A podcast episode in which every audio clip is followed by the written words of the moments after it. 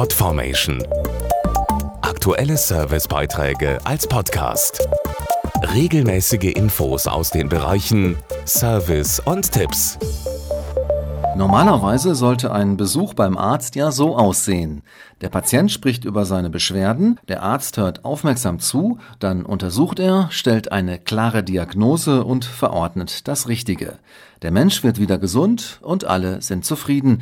Ende der Geschichte. Im aktuellen Buchtipp läuft das allerdings ganz anders.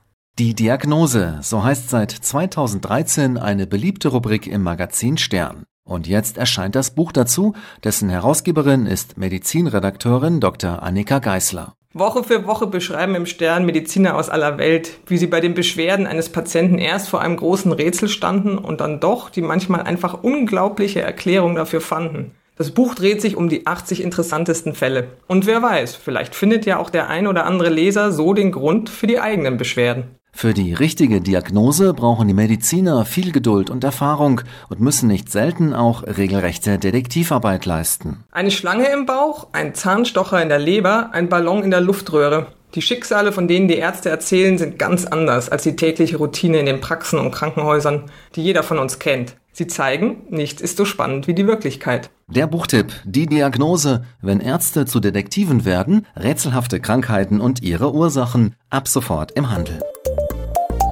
podformation.de Aktuelle Servicebeiträge als Podcast.